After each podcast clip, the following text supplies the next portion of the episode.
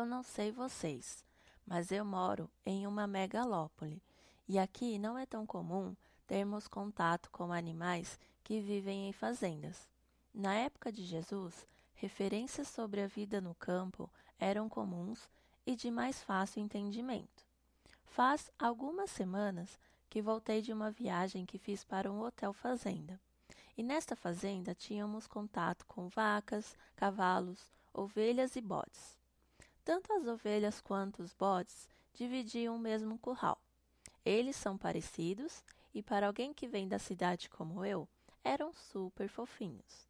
Um dia fui com minhas amigas dar ração para eles.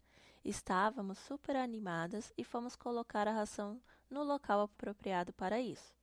Tanto os bodes como as ovelhas vieram logo, porém os bodes maiores começaram a comer tudo rapidamente, não deixando nem os filhotes chegarem perto.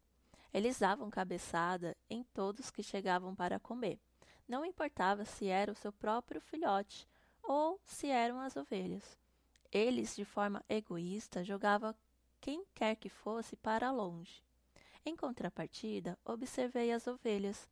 Elas, ao verem o bode atacando, não reagiram e saíram dali. Não se importaram do fato de que, ao fazerem isso, não iriam comer aquela ração. Confesso que naquele momento uma ira encheu meu coração. Afinal, que animal horrível, egoísta e cruel.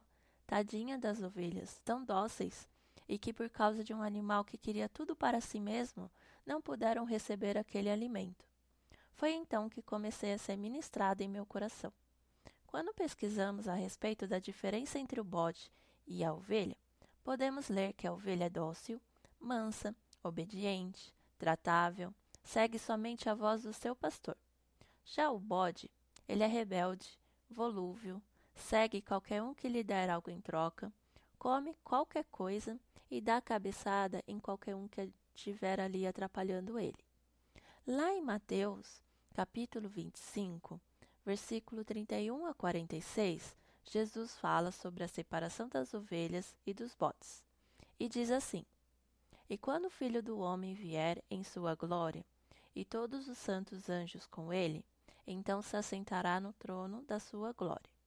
E todas as nações serão reunidas diante dele, e apartará uns dos outros, como o pastor aparta dos bodes as ovelhas e porá as ovelhas à sua direita, mas os bodes à esquerda. Então dirá o rei aos que estiverem à sua direita: Vinde, benditos de meu Pai, possuí por herança o reino que vos está preparado desde a fundação do mundo. Porque tive fome e deste-me de comer, tive sede e deste-me de beber.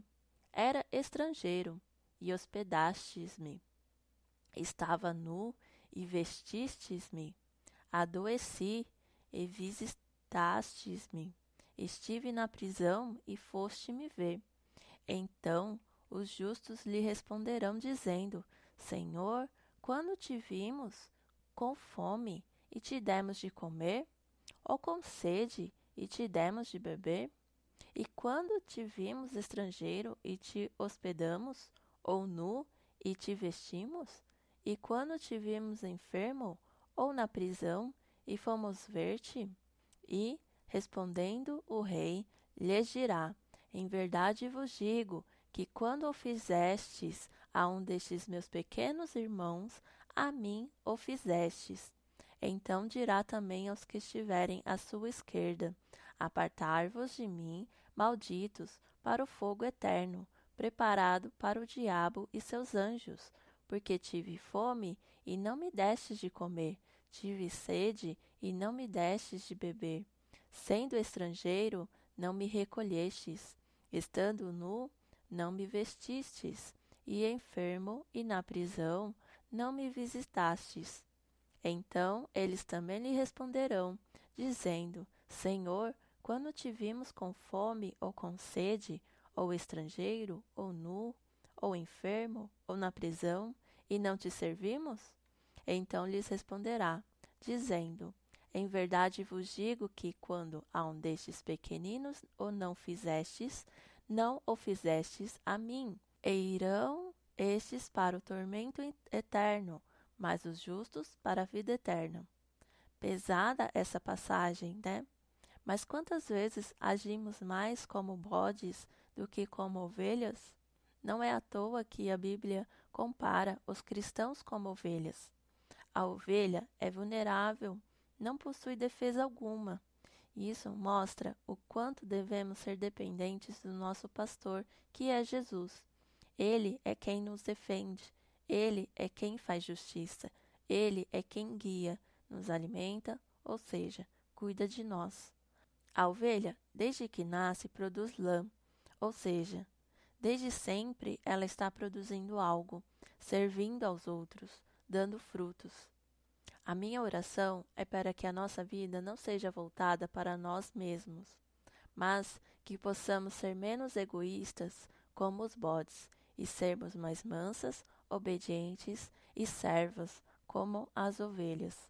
E se você foi tocado por essa palavra e deseja abençoar outras vidas, não deixe de compartilhar via WhatsApp. Acesse também nossas redes sociais. No Instagram é palavradodia.app, Facebook Palavra do Dia app e no nosso site www.aplicativopalavradodia.com. Fique com Deus e até mais.